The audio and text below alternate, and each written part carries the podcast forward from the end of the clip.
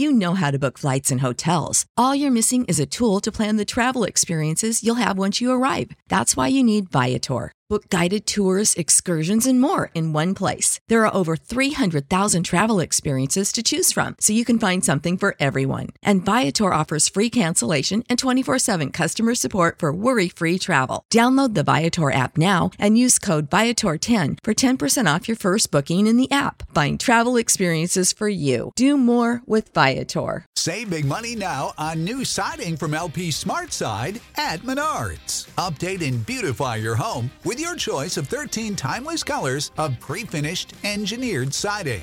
It's durable and includes a Sherwin Williams factory finish paint warranty that means no painting for years to come. View our entire selection of siding from LP Smart Side today. And don't forget to check out our flyer on menards.com for all the great deals happening now. Save big money at Menards. Another Wednesday night in the books, NXT versus AEW. This is Wrestling Inc. Thank you. Whether you're watching us on YouTube, Facebook, Twitch, wherever it may be, make sure you're hitting the subscribe button to get the alerts for all the great podcasts like the one we have tonight. I'm Justin LaBar, being joined, as always, by the Blueprint, Matt Morgan. Hello, Matt. Hey, guys. And from Forbes, read his work every single week on Forbes.com. He is Alfred Cunningham. Alfred, what's up, man? How's it going, man? Good to be talking to you both. Uh, another night of uh, r- really solid action on both ends. Uh, if you uh, whatever you like, there, there was something for your flavor tonight, as we will touch on. And uh, let's just dive right into it. We have the, the reviews here for AEW and NXT. We also have some very big news of a former WWE, longtime WWE uh, talent uh, making the jump over to AEW. So we'll, we'll get into all that. Uh, here we go. But AEW tonight, uh, this was, I believe, taped uh, last week. So this was a, a tape show. Had heard some some rumblings of some good things that were going to happen on it. And we kick it off right away with Jon Moxley. Jon Moxley coming to the ring, and he's going to take on Ryan Nemeth. Of course, uh, as noted, you know, brother of Dolph Ziggler. Ryan's been a regular on AEW recently, kind of working like the enhancement talent role, but it almost seems like maybe there's a there's a future here. But nonetheless, he does what an enhancement talent does. He he takes all the offense coming from the star, Jon Moxley. Moxley beats him, hitting the paradigm shift, and then after the fact, Moxley cuts a promo. Uh, this this was. Uh, raved about from some who had heard that this was uh, you know because it was taped this promo basically he's looking at the camera he's he's talking serious and matt he's talking uh, exploding barbed wire death match maybe this is the way i go out maybe this is the end of my career but if i'm going to go out i'm going out with a bang Ugh, that part was corny. Out with a bang, get it? Um, no, I, I mean this was a good promo, very passionate. Can't deny that. His promos have been very good with this company. I've liked almost all of his promos. Um, just him as a wrestler, it's never really done much for me. Um, but nonetheless, this was good. This is the match. I guess this was the type of match you needed going into a heavyweight championship match, right? Yeah, uh, what I like about Jon Moxley, he's so good about talking about violence without sounding like a savage. Like he's like a really articulate savage. The way he was breaking down how he intended to, you know, Yeah. wrestle Kenny Omega and how much this means to him. And I mean, you know how much it does because he comes from CZW and that's his background. So I thought this was a really good promo, considering the fact that they're going to have kind of an uphill battle with this crazy match that they're going to have again, which I expect to be a good match. But I mean, I'm kind of worried with the lengths that they're going to go through. But I, I like this promo from Jon Moxley. yeah it was a very good promo and actually to be fair i was the one that actually kind of sounds you know uh, cheesy without the bang his actual words r- truly were i believe No, I I have them. know. I, I know. Yeah. Yeah, I know. I'm cheesy. Well, I don't. I don't want. I don't. If people didn't see this promo, I don't want them to think that because this is not No. Moxley's style to be cheesy. His actual way of going out was saying, if this does come to an end at Revolution, that seems like a hell of a way to go out. So it was kind of like this. Uh, so it, it was good. It was, it was it was some of the best. This is the kind of work that Jon Moxley, if you knew of him prior to the Dean Ambrose years, you knew he could do. But Dean Ambrose and WWE never got to really cut a promo like this. So Well, so like his when he first got to uh, FCW, his promos were fire. Actually, his first three promos were just absolute money, to the point where everyone was like, "Oh my god, he's like a cross between Roddy Piper." Uh, and I forget the other person. Um, eh, there, he was cutting world beater promos like from the first day he got there, and then something happened where they started when he got in the Shield. You know, it's kind of hard to get your shine on when you've got to do it in a collaboration with two other teammates and staying within the context of that team the whole time. Nothing he does fits that team. You know what I mean?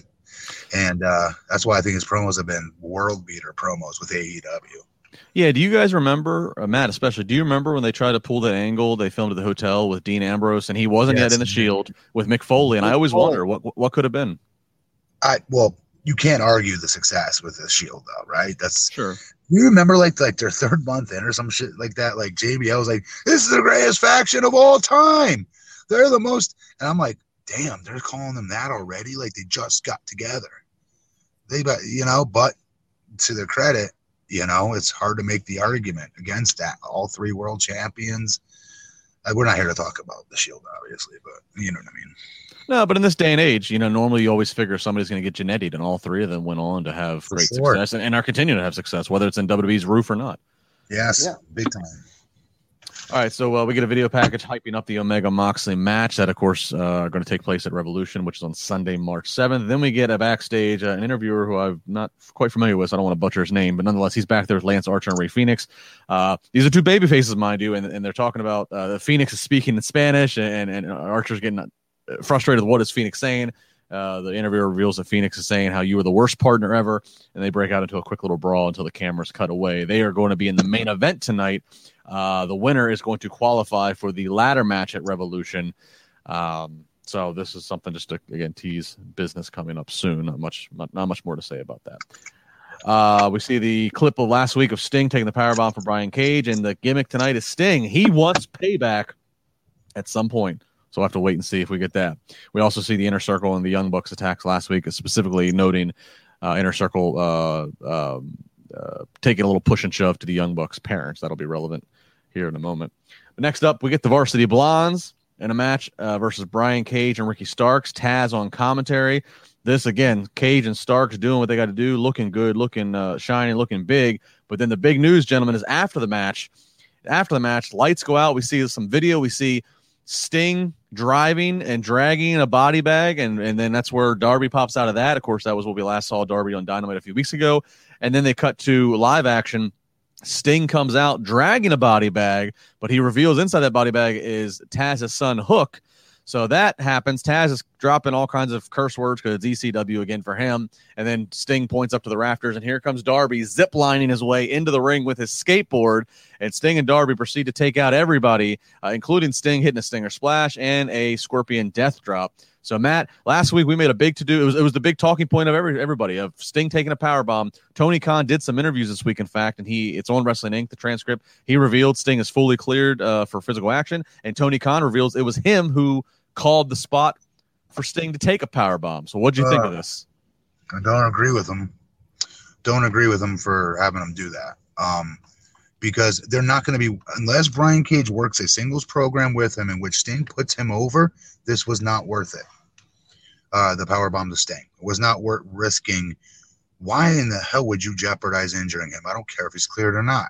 Doesn't mean he can't get hurt from this. Are you kidding me? Um, but uh, this was a great segment. Let's let's. You asked me like five questions. Um, the, the segment itself was very well done. It all made sense. It all added up. And uh, I thought Darby looked awesome the way he entered. Um, I liked the twist of having Hook be in the bag. It made Sting look a little crazier and more pissed off. Um, it made this feud a little bit more real.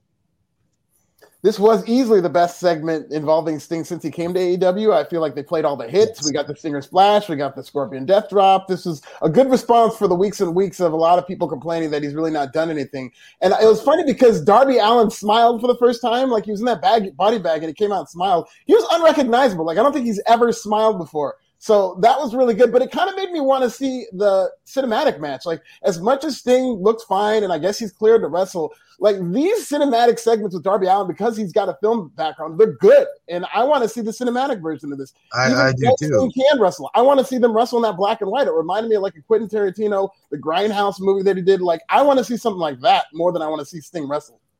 Uh, yeah, great Yeah. points by both of you. I, I unfortunately I want to see the cinematic too. The more and more though that I see Sting being physical, to me tells me it's not going to be cinematic because the whole reason of doing cinematic is to mask the physical limitations. But apparently, it looks like they're going to do it live. So if anything, there might be a better chance that the exploding death matches and I don't you know is done uh pre-tape.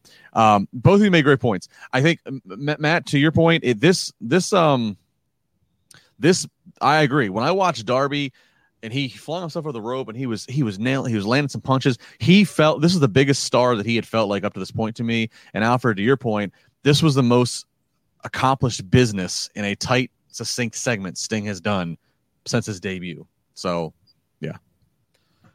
So we got that. So uh, I thought this was a great way to, to for them to build to uh, the, the pay per view coming up here in two weeks. All right, next up we get a pre-tape Schiavone sitting down with Miro, Kip Sabian, Penelope Ford. Basically, Miro he wants he wants Chuck. He wants, excuse me, he wants Charles to come back. Charles, come back. Charles, come back. And then Sh- Schiavone's handed a note, and it's presumably from the best friend saying, "Would you fight us a revolution? Yes, no, or maybe." Circle one. Uh, No. Miro Miro puts the paper in his mouth, and uh, like the old George Strait song. Do you, you know, check yes or no? Um, eh, No, this, no. you know. Stop. Stop. Yeah. Fucking stop, please. Um, this was terrible. This was so rotten on so many levels of rottenness. This Yeah. just seems lost. Like this character, this Miro character is lost, man. Like I've given him week after week after week, and until proven otherwise, I just I'm not interested in this. I'm just ready for them to move on from this. Uh, the fact that we don't get to see Charles and they're still kind of playing to this angle makes them seem minor league. I didn't like anything about this. Yeah, it, it wasn't too popular from anything I could see. Jody Sonda Jenkins, five dollars Canadian. Miro sucks so bad in AEW. Did anyone think it was possible how bad they would screw this No, up? No, I did not think it was possible. You simply play his music, let him come to the ring, let him wrestle a match, have him win. There you go, AEW. I just booked Miro better than you. Right there. Right there. Yeah, this uh this this this this makes some of the darker days of Rusev look like Hulk Hogan. I mean, you know, it's you know, it's it's a it's a head scratcher. This is where they got to be careful with the uh, amount of creative control they're giving their talents because i'm hoping this is not on miro. I'm hoping he's not like yeah this is great stuff. I love doing this. I'm having fun again. Okay fine you can have fun again but uh, like you're not going to get over doing it this way. I don't want him in segments in which he's having a, a match that we're supposed to emotionally invest in being decided on a piece of paper check you know yes no or maybe come on are you shitting me? Are you kidding me Yeah. Uh trivia question or I guess not trivia, but uh preference question from King Rail, four ninety nine. Favorite match from any company pay per view wise. you can't ask that That's that's very open that's very open ended there. I'll think about that. I, I did really like i'll be a prisoner of the moment okay prisoner of the moment i'm gonna say in the last few years i really dug kenny omega and okada Kenny Omega Okada four is probably my favorite match, but I, I can't say that unequivocally. There's a lot of matches that I really like. I mean of course um i still dig daniels aj and joe as well Yeah. the first one Yeah, I, I I'm I I love Mania or uh yeah, Mania 30 with uh, Bryan and Triple H, Bryan's Oh, path. God. The- the- yeah what or- about Shawn Michaels Undertaker? I mean, throw. I mean, you, there's, you yeah, I mean, just- I, I'm, I'm trying to think of something recent, but like it's just there's so much damn content. It, it's hard for me. I- have to really revert to pinnacle events because it's just there's so much. It's I don't know. That's, that's yeah, that's a loaded question, as one of you said. Um, all right, here we go. Uh, Brandon Cutler versus Jake Hager. Uh, this was Hager again, looking uh, very strong here uh, overall. Cutler, you know, he got some. Cutler got a suicide dive and he got some a few spots in, but overall, big lariat. Hager gets the win, one, two, three. Again, the business is after the match. Santana, Ortiz, and Wardlow they come out stomping on Cutler. Young Bucks uh, try to chase them off, and then Young Bucks they want Jericho and MJF. We hear the music play, but then all of a sudden we look at uh, we don't get MJF and Jericho. And we get to the backstage, and uh, we see that the fact that they have grabbed uh, Papa Buck, as they keep calling him, who who's, who was in attendance, who they showed arriving to the building earlier. They have bloodied up and beaten Papa Buck, and they throw him up against the semi that has the Young Bucks on it, and Papa Buck's blood is, is smearing all over it. So uh, a personal element to add to get some more heat into this match, Matt. And I'll put some more context on this. In the Being the Elite series, that episode that was on this past Monday, it starts off with Papa Buck and Mama Buck, uh, especially Mama Buck, flying for the first time since the pandemic, and it was fa- family's first time seeing their two boys on the back of that truck in the parking lot, and it's their merch truck technically. That truck with the boy with both bucks on it. So that I'll give them credit for at least connecting the dots there for those of us that do watch Being the Elite every week on Mondays and connecting the dots for their upcoming show on Wednesday. I, I do like that. But uh, I know nobody else is going to see it or not a majority, but I do. So I liked it. But other than that, man. Yeah, even on Dynamite, they've been doing a good job the past couple of weeks at least, introducing Papa Buck. They had that good segment earlier on on this show with uh, Young Buck's parents and Excalibur talking up his relationship with them. But I will say, like, that blood didn't look real at all, and it kind of took me out of it. I like that they're using the parents to get heat and make this storyline mean more, but I don't know if this was a great segment because it just didn't look real. And, you know, Papa Buck isn't a pro, so to speak, at selling or doing anything like that. So it just kind of looked hokey to me. It did. Yeah. So we'll see. Uh, hopefully, Papa Buck's not the one making the high spot save come Revolution. Uh, uh, Jody Shauna Jenkins, uh, best pay per view match. Uh, anything with Giant Gonzalez. Right. Hey, two, two bucks Canadian for some for some slamming on Giant Gonzalez. There you go. All right. Uh, then we get a video package, another nice one, uh, hyping up, showing Shaq and Jade training. You know, showing Shaq talking smack uh, on the um, the NBA set, the TNT on NBA, uh, NBA on TNT set rather. Uh, so hyping up this match. This match is next Wednesday. It's not at the pay per view, so this is the presumable main event next week for Dynamite. So that'll be the big talk. Uh, but putting over that and talking about uh, Red Velvet and just recapping everything we got here. Uh, once again, I mean, I'm I'm I'm very curious, and I have high hopes for everybody. I mean, Cody's established, but Red Velvet's getting a big spot here, and Jade looks like money, and Shaq's freaking Shaq. All the above is true. Yeah, I'm very much looking forward to it. It's going to be a spectacle. I think it's going to be good. I think uh, it may not be a great technical wrestling masterpiece, but I think we're going to be pleasantly surprised at what we see from all four. Yeah, uh, real quick, a super chat. Uh, we got FH here. Uh, apart from the Miro segment, thought AEW had a great show. Whenever the show Yeah. is taped, I think it runs so much more smoothly than live these days. Yeah. I gotta start paying attention to when they're taped versus live to be able to talk on that better. But uh I agree with his synopsis of the that one segment was was weak. Yeah, I mean, the the uh, Matt, the best thing I can tell you in terms of telling the difference is like I feel like just obviously it's the endings. You know, the the, it, the endings flow perfectly right up to that change of the hour. Whereas when it's live, more times than not, recently they've been manic. Uh, at, at, at, at trying to get get through. Actually, to an extent, NXT was a little bit manic uh, tonight, trying to make sure they got in, even with their eight minute overrun. Uh, but yeah, we saw Shaq and Jade, and so look, confidence is going to be the big thing to watch here. And confidence is where I segue into our sponsor for tonight's show. Tonight's sponsor is Blue Chew. And men, confidence. It's all about confidence in the bedroom, right? No matter what you're doing, no matter what, at the end of the day, you want to feel confident. You don't want to have any insecurities. And that's where Blue Chew comes in because Blue Chew is making waves and bringing more confidence in the bedroom. Blue Chew is a unique online service that delivers the same active ingredients as Viagra, as Cialis, but in chewable form at a fraction of the cost. Again, chewable form, fraction of the cost. You don't have to go to the doctors and do the awkward there. No, this can all be done online. Blue Chew's tablets combat all forms of ED and it can help men give extra confidence for when it's time to perform. When it's match time, when your music hits, you got to step out of Gorilla, there's no question. You're ready for the match. You're ready to call the spots. You're good to go. That's what Blue Chew's for. Blue Chew uh, online prescription service. So basically, what how it works is you know no visits to the doctor's office, no awkward conversations, no waiting in line at the pharmacy. It ships right to your door, discreet packaging, so you don't have to worry about the mailman even making any kind of weird comment to you. It's all all discreet, all of your private business. Process is simple. Sign up at thebluechew.com. You'll consult with one of their licensed medical providers online, and then once you're approved, you'll receive your prescription within days. The best part, again, all online. That's how we all live our lives these days. So it's very conducive. Blue Chew's licensed medical providers will work with you to find the right ingredient and strength for your prescription because there's two different types of tablets. Both are chewable though, and you can learn more both from these medical uh, advisors, and you can also go on the website and read some about which tablet might be right for you depending on what type of performance you're looking for, what type of situation you're looking for. If you don't like swallowing the pills, eh, nobody does. Don't worry. Again, chewable. Uh, Blue Chew tablets made in the USA. They prepare and ship direct, so it's cheaper than a pharmacy. So you can benefit from the extra confidence when it's time to perform. Visit bluechew.com and get more details about the important safety information. And again, as I said, a couple different uh, choices for you to go for. And we got a special deal because they're a great sponsor of this podcast and you're a loyal viewer of this podcast. Special deal. Go to uh, you can try Blue Chew for free when you go and use our promo code WINC at checkout.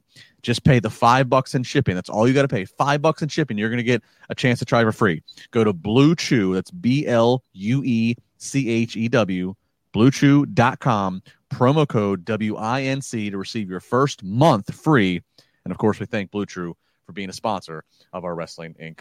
podcast. And uh, super chat right there saying, Blue Chew, Ric Flair approves. Woo! So there New daddy Ric Flair. Oh, actually, no. They said that he's not the father of that child. He's not the father of uh Credit Blue Chew for that. oh no. No, no, no. All right, so back to the scheduled program here as we pick, pick back up into uh, Dynamite. We got Hangman Page versus uh, Isiah Kassidy with Matt Hardy and TH2. Matt Hardy, he's doing some shenanigans. Uh, here comes uh, a couple of members of the Dark Order. They are out to tell the ref what Matt Hardy's dastardly ways are doing, and that gets Matt Hardy hearsay, but hearsay works. Matt Hardy gets thrown out uh, from ringside. Match continues, and uh, ultimately, though, we do see Hangman Page uh, hits his uh, uh, hits it uh, hits his dead eye finish, and uh, he gets the win via pinfall. Post match, Matt Hardy talked to Page from the back. He says, Page picked Dark Order over him. He's now going to hurt every member of the group he loves so much. Hardy whacks five, uh, five with a chair and then throws him off the stage and down and through the timekeeper's table. So Matt Hardy, uh, Matt Matt Hardy once rumored to be maybe maybe he'd be the exalted one before we got the reveal of Brodie Lee, and now Matt Hart now Money Matt is is all against the babyface Dark Order. He is. Um, um, I, apologize to the fans. My camera is not coming on for some reason. I will figure this out. Um, but uh, in the interim, the match itself was what it needed to be. It's another win for Adam Page, right? That's important. Um, and Matt's been killing it again. I think this is another home run for Money Matt. Again, this was good. Yeah, this match by itself made me want to see this uh, pay per view match even more, and I was kind of you know on the fence about it after they. I don't. Okay, wait, wait, hang on, uh, uh, Alfred. I apologize. Um, Sure. I don't like the stip. I want to just put up for the record again. I don't like the stipulation in the pay per view, but that's be mean being nitpicky. Right, and that's what I was kind of getting to. Where it, it is a weird stip, but kind of seeing how they're interacting, and they are definitely going somewhere with this. I really like uh, the Hangman Adam Page angle right now. It seems that this is beneath him because you know you kind of expect him to be a perennial Yes. world title contender, but Me he's too. been excellent, if, especially if you follow being the elite. But even divorced from that, I think this has been a great angle, and and I really am looking forward to seeing how they pay off this angle with such a stipulation. Yeah, All right, some super chats. Uh, Stellar Justin Lopez four ninety nine. He said if they're smart, Paul White should come after this match and stare down Shaq and build a match of double or nothing. We're not there yet at the news, so if you know who Paul White's, if you know what the real name of Paul White is, there's your hint. We'll we'll get to that. But uh, Justin, I promise you're a loyal super chatter. I will bring the concept up of what you're saying when we get to the news. But I don't want to. well, I'll be the first to say it. I think that's a big reason why he's even coming to the company, just for that moment, for what it's worth. All right, so Whatever. so we'll table that conversation once we. Yes. once we do get to it, I want to make sure I don't miss any super chats here. Um, Corey, two dollars. Favorite pay per view match: Jenna versus Sharmell. Duh. A lot of a lot of Uh, comedians. TNA Gemma. Okay, so Jenna from I want to say not Survivor. Real World, but the, Survivor. yeah, Survivor. I was there. That's terrible. I don't remember that. She was very cool though. By the way, we all liked her, Jenna. She was pretty cool backstage. Um, but yeah, she was god awful. Poor Sharmell. Poor Sharmell. Sharmell was trained. She trained with me in OVW. She went every single day. Worked with all the other females like Victoria and all the others. And uh, Sharmell was actually good in the ring. And I was I felt so bad for her that she be she had to be a part of this. And worst, in TNA they made them have to wear an evening gowns in the match, which makes you not be able to move as a, a talent to begin with because you're tightly squeezed into that crap. And um, I felt so bad for Sharmell that night. Yeah, that's uh. It is considered the worst match of all time. Actually, it really Yeah. is. It was one of the worst I've ever seen. At, at the time I saw it, I think it was the worst match I've ever seen. Yeah, oh, it is. Did Meltzer give it negative five? I think so. King Rail four nine nine.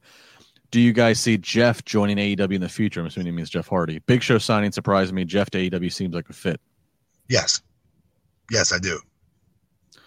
Yeah, I, I could see it too. I, I mean, I think D- Jeff has at least another year, so it's just a matter, I guess, of how it all shakes out. And does WWE take it seriously of giving him whatever, he, or is there an amount that can keep him, or is he, you know, does he want to leave? So we'll have to wait and see. But yeah, I think I think as well again we'll talk about, we'll, you know, it's it's becoming apparent that look, anything's possible. Here is a real, here's a company with real distribution and real financial backing. It's Hell yeah. you know. Oh yeah. Uh, Louis the Thirteen, dollar ninety nine. Excalibur laughs after almost every move. Thoughts? I hadn't really noticed that. Now I guess I'll have to. yeah, me attention. neither. I got to go back and watch. Alfred, did you notice that? Does he laugh? Not really. I don't know if it's so much of a laugh as like like oh like I don't think that's a laugh. He's just like expressing his. I- I- I wouldn't even say it's a laugh. It's just him marking out because he Yeah. can't wait. He can't wait to get his shit in because he knows the names to every single move Yeah. for every talent. God bless him for that. Like I would screw that up big time. It is the most. This is the most unique three man wrestling booth ever because I think he's underrated for the record. I think Yeah. he's very underrated actually. Did you guys see him doing solo commentary on those women's matches? Like I went out of my way to see it just because I heard he was so good, and he's excellent. He is. He is. He knows every move, guys. In today's day and age, especially with that company, with how like 100 miles an hour they wrestle, like to keep up with them and know each individual talent's gimmick name for a mainstream move, for example, let's just say it's a body slam, right? Oh, there was the Morgan Masher. Like, you know what I mean? Like he, he knows he knows everyone's gimmick name for their moves, which I'm impressed with. Well, and the th- that three man booth is impressive because normally, I mean, most people might know this, but let's explain. Normally, in a three man, at least how WWE does three man booths, which is kind of what just sets the standard. You have your host who does all your in and out of your segments, and they're kind of your neutral play by play, and then you they have a babyface color commentary and they have a heel color. Uh, That's usually just what it is, but that's not the case here. You have Excalibur, who, as Matt just said, can call all the moves. You have Jim Ross, who's like he's the ultimate storyteller. He's one of the best, the, maybe the best ever. But then Schiavone has his moment, so it's like it's a weird. Uh, uh, it's like Beastie Boys. Who's taking what verse? Who's taking what line of of, of the of the song? Ross is the, in my opinion, the best storyteller of all time. I'm stuck on. I'm not stuck. But I'm watching Raw right now from the Attitude Era. Like Stone Cold is probably like six months into being the top dog on that show. Rock's like at the intercontinental level, like versus Shamrock. If that gives you guys an indication of where that is in during wrestling time, if you will. Um, and um, dude, he is so good. The energy he puts into his oh my god, his calling is amazing. And um, but I didn't like when he first got there. I'm friends with Jim. I love him to death. He was a big advocate of mine, so I want to point that out. That I'm not trying trying to crap on him here um, for the sake of it. But when he first got there, I, wasn't a fan of you know him big leaguing uh, Excalibur a lot, like making fun of him for knowing all the moves and stuff. It's like, dude, that that's not funny. Like you making fun of this guy because he knows all the moves. Like, come on, man. Make fun of the make fun of the kids for going 100 miles an hour if you want. Have at that. And there, there's no ring psychology if you want to beat him up over that verbally, but not. Wait, wait, wait, wait, to be fair, Jr. has done. Uh, whether it's this podcast or live, and he certainly has, has, has pointed out the referees. I think also with Jr. because Matt, I kind of caught the same thing early on. I also wonder with Jr. if he's kind of looking over like my color commentator's wearing a lucha mask. Like, Okay. Yeah, it's So very- okay, okay. very When I first saw you, you guys, okay, I had the same reaction. My very first time seeing Excalibur, I was like, "Oh, come on, dude! Don't wear that crap, dude. That's gonna look so stupid. It's gonna feel silly. It's worked. I have to say it does. I'm used to it. It's a staple. that- He's a staple of that show. I, I just, I, I think he's incredibly underrated. no, I he, usually uh, don't- no, go ahead, Justin. no, Alfred, please go ahead. Go ahead. I was just gonna say I usually don't like three man announce booths, but the reason I think this works because you do get a lot of that cranky JR, but I don't think it's as bad because of Tony Schiavone. No, like no, it's Tony not. Schiavone is kind of like his the JR whisperer, where he kind of evens out JR, he keeps him light, He likes does, to he does. him. It's like Tony Schiavone is there to make sure that Jim Ross doesn't kind of go off the rails, Yeah. but, But he does works. a good job playing off of him. It yeah, Schiavone's the good cop to JR's bad cop. Yes, exactly. It, it, it definitely works, but like Schiavone does have a lot of fun, a lot of fake excitement. Like he's not really that excited. Like, come on. Yeah, but you know it's weird though because AEW's been pretty on the pulse of like, okay, let's do all the things that people we've gotten so we've got oh, no, well, all the things that people have gotten tired of that that that WWE does. So like the way the backst my guest at this time, you know, they you know, AEW tries to be more organic, and so I am very surprised because I think three man commentary booth has been a big critique of WWE for like the last 10, 15 years. I'm surprised that they do it and that they don't go to the traditional two man. Maybe it's because of the talent they have and they feel. I mean, and I do think it's working, but it's I'm surprised that I they. probably should have cared a lot more, Justin, but like I think y'all give way too much time to to talking about the freaking announcers. Not not just you, but the people that complained for the three booth for years and like so I never noticed that.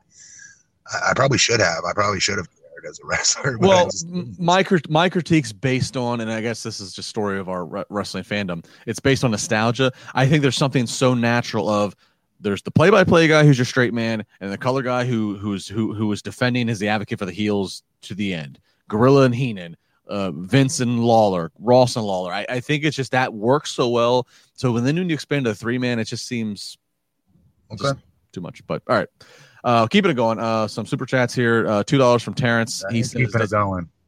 "What? That's not keeping it going. But go ahead. we got to do super, super chats. They're, they're lining Raj's pockets. I Does it feel like AEW overbooks each segment? All right. Yes. I don't like saying that, but I mean, if I'm being honest with myself, yes, definitely. Guys, how many weeks in a row did it have almost every other match on average and then a schmoz? Seriously, there was Yeah, like uh, like seven weeks in a row where on average every other at most every two matches ended in a schmoz.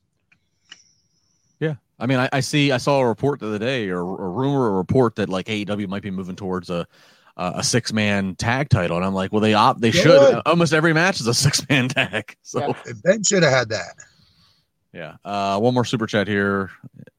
Jody, Shauna Jenkins. Any chance Spears returns to fight Darby for Sting's affection? Seriously, though, I'm guessing Spears isn't coming back.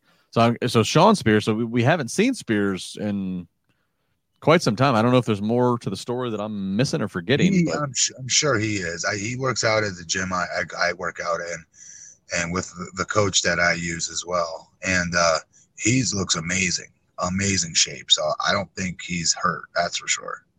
There's just been too much start and stop with Shawn Spears. If he came back Oh, like this yeah. and it's like, oh, this again, and he's a talented dude, but they haven't done Yes, anything consistent with him. No, they treat him like Dolph. Yeah. Daniel Wilson, uh, two. Wednesday night Raj was in full force today. Yeah, Raj was Wednesday night Raj starting at like three this afternoon. If you guys didn't check Twitter, he, he even he, he even admitted. So I'll, all right, I'll give people a little bit of behind the scenes of Wrestling Inc. business here. I'm not Oh. going to be on. I'm not going to be on the show next Wednesday uh, for Uh-oh. for a personal reason. Raj got his dates confused. He emailed me today. He thought that it was tonight that he needed to fill in for me, and I said, "No, I'm good tonight." And then all of a sudden, after that, as I looked a little bit later on Twitter, it's almost like he realized, "Oh, I have a free pass tonight for when I was busy." And he's and he and by his admittance on his own Twitter, he starts drinking some wine. He's doing Q and A. He says, "Keep bringing the questions because I might delete them later, but I'm feeling good." And he starts answering questions. So Wednesday afternoon, Raj was in, and and I looked. This is like three or four o'clock Eastern time. He's he's two hours behind me on Mountain Time, so he's barely gotten out of lunch, and he was Wednesday night Raj. Raj, NW Raj. Raj, that is a problem, my friend. I love that. Raj's a wild dude, man.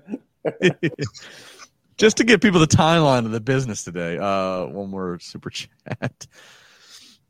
Uh, vape Ross Vape Excalibur is David Crockett in a hood, right? Uh, m- mentioning David Crockett back on commentary, back with Schiavone and Ross in the day. I don't think he's anybody. I think honestly, he's himself. Uh, not to sound corny, but he is. He's very different, and I like his calling. I like him. Uh, I like him a lot.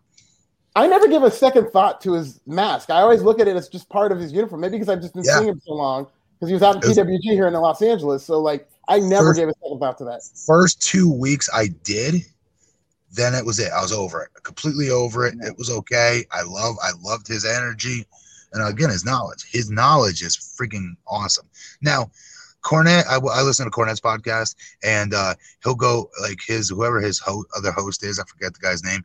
He, you know, he does make fun of him a little bit for like when he tries to like make it sound like like historical when they were making the announcement for um uh, uh for the main event Omega versus uh Moxley in this exploding barbed wire match and Excalibur is going crazy like oh my god it's what do you call it Kawasaki Stadium like Yeah. basically he was t- he was trying to make an FMW match appear like it's Andre versus freaking Hogan you, you know what I mean? Like he's trying with a historic, uh, uh, uh, what's the word? Like shine he tried to put on it. It Yeah. was pretty funny. The, the the historic context he tries to make it into. Right. Like we're all supposed to walk out of there with friggin' yeah, I can't say the word. Yeah. No, I know what you mean. Uh, I I mean, uh, Alfred, uh, like you said, you've seen him out in California. Is he is he retired? Is he physically not able, or or is, or is he just suit better in a commentary role for them? Like, like could they Well- ever work? Uh, could they work him into a physical role ever? I'm sure they could, but he seems pretty comfortable with the commentary role. He's almost exclusively, you know, like a commentator. But you know, he was definitely part of that PWG. And uh, you know, he was great in PWG actually. All right, so I always get so many chats coming. Of course, I get the super chats in first priority in my queue, but I, I have to share this one. Orbit talking to Raj on Twitter, drinking scotch and soda. He's lit. Raj is wilding. Orbit, hey, hey, hey, Orbit, are you talking as in right now? Is it happening right now? Let, give us that answer. If so, if so, we need. I'll get off my screen and I'll put up the Twitter timeline instead. That's You awesome. should, you should just go call Raj, Matt. Uh, Jax Callens, 499, was putting Kiddo to bed. Don't know if you touched the subject. Ladder match needs fixed. Needs needs needs Yes, Fenix. does. Damn it. By the way, my snake is so awesome, and Raj today was cold. Uh, we haven't got to the ladder match, so hang on. Uh, by the way, my snake is so awesome. I don't know what that means. And Raj, yes, Raj today was gold. For his Valentine's Day present, the missus got him a snake. Oh, that that Wow. creeps me out. I don't trust snakes. Um, yeah, I don't have a snake either. Like who the, who They does? got- they Did he got ask no- for the snake, or is it like she surprised him, hoping that he likes snakes? Oh no, he likes snakes. Oh, okay. They they got no legs and they move. You can't trust that. um, it's effed up. All right, uh, we get a, a pre-tape. Alex Marvez catches up with Kenny Omega and Don Callis. Um, they're at like some type of a. They're at the extermination chamber and and and Omega's helping the guys build the the the death match equipment. I guess um, the explosive barbed wire. So Similar to the Undertaker that one night on Raw, I believe, where he was building the casket. The kind of the Yeah. same idea. okay. All right. Actually, you know what, Alfred, you put it in that perspective. Cause I'm a taker, Mark. I kind of like that. All right, Yeah. I'll take that. I'll take it. All right. we're reaching, we're reaching, but okay. I just comp- we I just accepted a comparison of a Kenny Omega segment to a Taker segment. Holy hell! on the air Holy hell! Good lord, can I redact that? Um, all right, we get Britt Baker, Britt up against Nyla Rose, women's title eliminator tournament. This is a this is a semifinal match, so the winner is going to go to the final and face the Yeah. face the final fa- face whoever makes it to the final from the Japanese side, if I have that correct. Yes. Um, Yes. this match was lengthy. This match, both ladies come out of the heel tunnel. Britt's doing some cheating. You know, she's doing the stalling on the outside. She's doing some cheat. You know, she has Rebel doing some distraction. Britt's taking the turnbuckle pad off. All that said, it- when we come down the stretch, Nyla is just hammering Britt with some. Nyla keeps fighting out of Britt's finishes. Uh, Nyla then hits some massive power outs, massive power moves on Britt. Britt gets some crazy uh, fall, you know, kick out at two and three quarters. Uh, Nyla Rose ends up winning this, but this is a Nyla Rose wins, which I- either of these women winning, I was fine because either one of them are is really who should win the whole tournament. So I was fine either way. But Matt, did you notice this at all? Britt's doing a lot of the heel action with the cheating stuff I just outlined, but then when on the whole go home sequence, this was like a baby face showing of like heroics of how she was kicking out of this shit. Yeah. Yeah. No, no, that, that's there's truth to that. Just sometimes where I don't like heel versus heel matches, right? Um, but uh what are you gonna do? Like you're both heels, you know. One of you gotta eventually blow a comeback, even though you're the heel and you're not heels don't make comebacks normally. It's a baby face uh spot in every match at the end. But uh it you had to tell the story though, right? And without a comeback, you lose the pacing of that match and that fifth gear that that part of the match needs to hit when somebody's been taking the brunt of the heat the majority of that match, like she was. So I like this match actually. Yeah, the past three weeks of these tournament matches with the women have been very hot, or at least the past two weeks. Uh, they've been really good matches. Each of those last two weeks were the, my favorite match on the show, essentially. Yeah. But I think this was the weakest of those three, but I still think it was a good match. Like I Yes. liked seeing them work together. I was just confused in the early goings because, like you guys said, it was heel versus heel. I'm still kind of confused as to whether or not Nyla Rose is a heel, and I don't think they ever uh, resolved the whole Vickie Guerrero thing. If I'm mistaken, I don't remember them doing anything to tell us why she's not with Vickie Guerrero anymore. They have not told us that on on TV. They haven't told us. And my only guess, and again, remember this was taped last week, so they ran. So they ran into the cases on the Dynamite last week that was live. Is that I think that some of some people, including Vickie, especially that came from Texas, couldn't make it because of the terrible weather. Oh, well, there So you go. That that's That makes- definitely the answer. Okay, that makes sense. Yeah. Um, but they but they acknowledged it last week when it was live, but they're not going to acknowledge on this one that was taped last Thursday because obviously they know the weather was going to be different six days later. So, but I think Sure. that's what it was. That makes complete sense. Um, all right, so main event time for Dynamite. We got uh, Rey Fenix versus uh, uh, Lance Archer again. Paying attention to heels and faces, both come out of the babyface tunnel. So this is a babyface vers- versus babyface match. But again, there's some cu- confusion because Archer, he's the big guy, so he's working more of the heel. Jake the Snake, even at one point, who's in Archer's corner, uh, uh, jostles Fenix's uh, foot on top of the rope. So uh, again, you got to kind of work around this and all. At the end of the day, though, Archer uh, puts Fenix up on the top turnbuckle and uh, hits his blackout, and he gets the pin. So I, I was sup- Matt Yeah, Archer gets the win. I was pleasantly surprised. I thought they were going to go with Fenix on this. Me too, for sure. I thought Fenix was going to win. Um, but this is good news for Archer. Um, he's a hell of a talent. He's a very good big man. Um, great team player. He's already shown us with how they booked him in the beginning and him being okay with losing the way they booked him for a while there, um, or not booking him at all for that matter for quite a few uh, few months there. But uh, so I'm happy for him, and uh, this makes sense. A good big guy is supposed to beat a good short uh, small guy.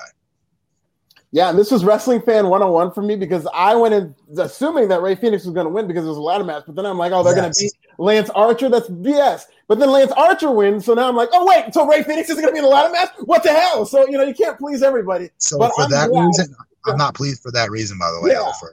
That's Yeah. the only thing I don't like about this because Fenix needs to be in that match. I agree with the caller before caller, the Right. chatter. Call Maybe they'll have like a last chance. First time, wrong time. Matt, hang up and I'll listen.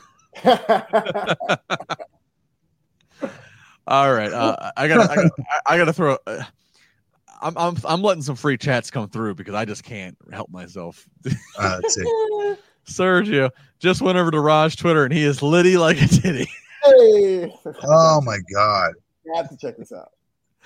Um, I thought there was one more maybe that we might have had. Uh, oh, here's one. Um, oop, just went away. But these chats are coming through so fast. Uh, da- da- oh, here we go. Um, uh, Kara saying babyface heel tunnel. I never noticed that. Yeah, if you're looking, if you're watching on TV, uh, you know TNA used to do this back in the day at one point. But if you're looking on AEW's TV, the left tunnel is for heels, the right tunnel is for babyfaces, with the uh, obvious, you know, uh, The insertion cool- that they're separate separate locker rooms. uh, we don't need a d- dissertation. It's very Well, easy. he he didn't notice it, so I'm explaining this. People that and obviously you did just say, "Hey, left heels, right baby faces." Um, but listen, though, I was gonna say though, Justin is T- TNA's was much better. I uh, not when they did it both on the same stage, but when they had them on separate sides of the arena. Yeah. I thought that was so cool. I, I agree that that I I'm not a huge and this is no obviously has nothing to do with you, Matt.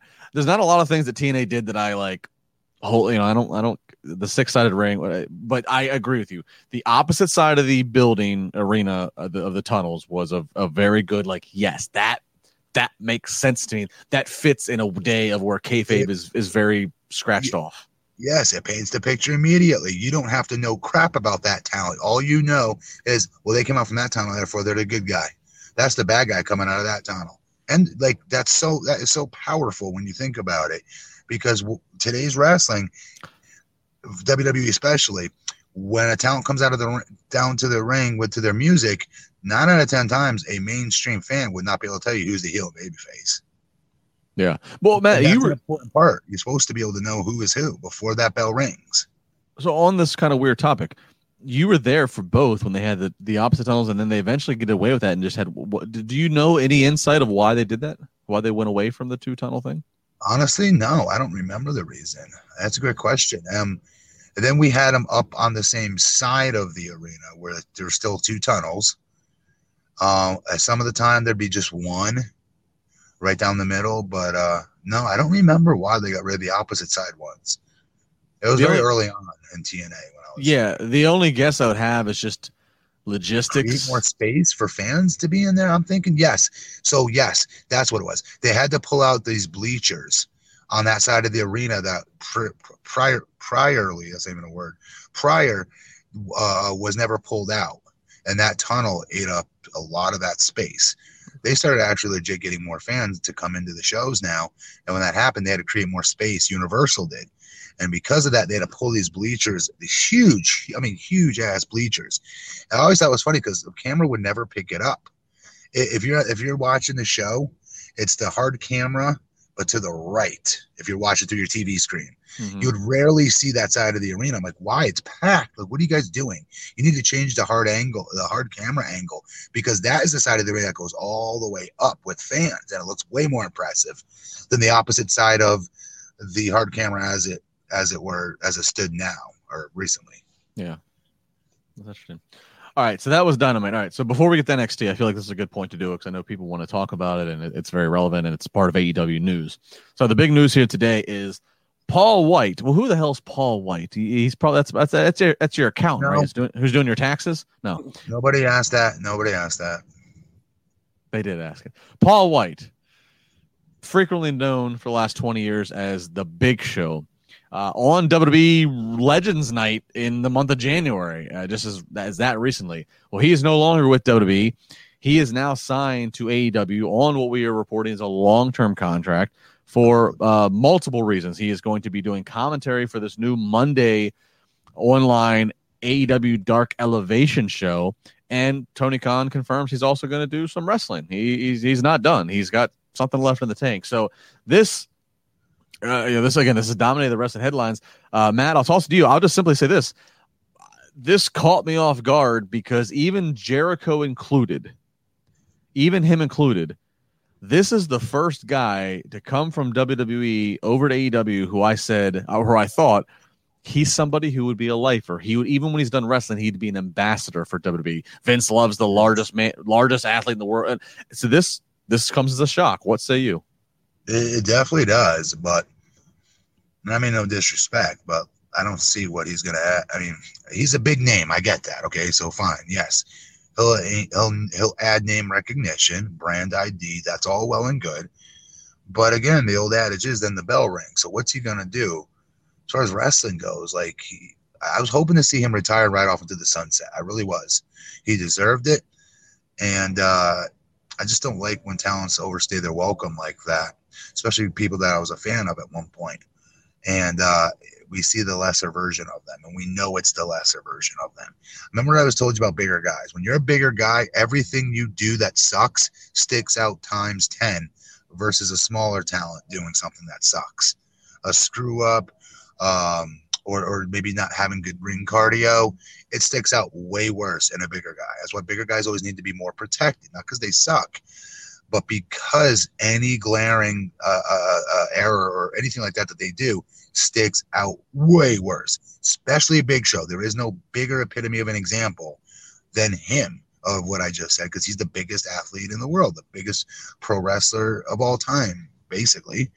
Um, you know, Khali technically is, but Big Show is what we generally think is, right? He's the giant. So um, I, I don't see what he's going to do wrestling wise. Like how many times he was to shoot? The, he's going to shoot the bucks off 500 times and have him duck one, duck two. All right, then he eats something, doesn't bump like 500. Like it's going to be boring. I don't see what he's going to add as far as wrestling goes. Could, could, could he help make the big guys that think- we all? Could he help make Yes. the the archers, the Wardlows? Yes. So this is where I think they should absolutely use his expertise because he's super smart. And when he got to WWE, he did have a chip on his shoulder. That's why they sent him down to OVW to get in better shape and also get that damn chip that he had off his shoulder. He admitted it. And uh because he got given too much too quick, he said in WCW, he, he said that to all of us. And he had to eat humble pie. So Jim Ross and company sent him down to OVW to not punish him, but to get his act together. Um, and uh, I was just gonna say, so like as far as his ring knowledge goes, his wrestling knowledge goes, his wrestling IQ is off the charts. He's incredibly intelligent, and he'll help all forget just the big guys. I'm hoping he'll be another voice of reason for some of the smaller guys to chill the bleep out a little bit. Make your moves mean more. Don't just freaking hit 55 moves in a row where you're stepping on your own pop.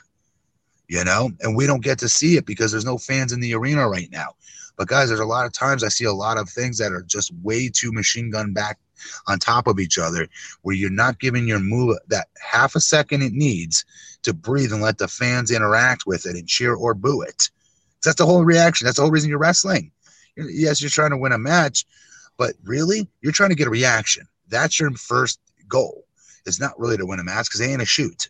It's to look like you're trying to win a match, but garnering fans' reaction and making them emotionally invest in your moves and in your character as you're doing it. And you have to let your moves set a second and breathe to allow them to emotionally invest. So without these fans in the arena, I'm worried with especially AEW that they're going to go into that machine gun funk 100 miles an hour stuff again, in which they're effectively stepping on their own pop if there were fans in there to pop, as if if you will. Uh, Terrence uh, Whitehead. Uh, hopefully they can. He hopefully he can help the bigger men in AEW feel more like a threat. So yeah, like what we're talking about there. Yes. Uh, I think we had one more super chat. And, and let me just say something. He's a shrewd businessman. Let me see. Big Show's very intelligent when it comes to contracts. He has some of the most historical contracts of all time. Like he's very smart. He's got a great agent. So he ain't there for cheap, folks. He is not at AEW for pennies on the dollar. He's there for big money. I guarantee it. Which and that's and that's interesting. You know, we there's reports from Fightful, there's reports from PW Insider. I apologize, I can't attribute every single word to Has who's given us a number? Is there a number out there? no number, but but but this is kind of a, I guess you Matt, you'll probably say uh duh, but just to confirm to people, you know, the report is obviously when he was last there with WWE in January for that Legend show, that uh, he was unhappy with how negotiations were. Uh, that his contract was coming up and that he was not the number that was being offered to stick around he felt was just not up to par and so See, I thought he was pissy because of how they treated him in that segment with Orton. Yeah, How they let Orton talk down to him and completely emasculate him like that. they did and, and i don't we don't i don't think we know this but We don't know this. You're right. We we don't, but I, I guess you could speculate that maybe where he was in the negotiations, maybe that was a little bit of like a little.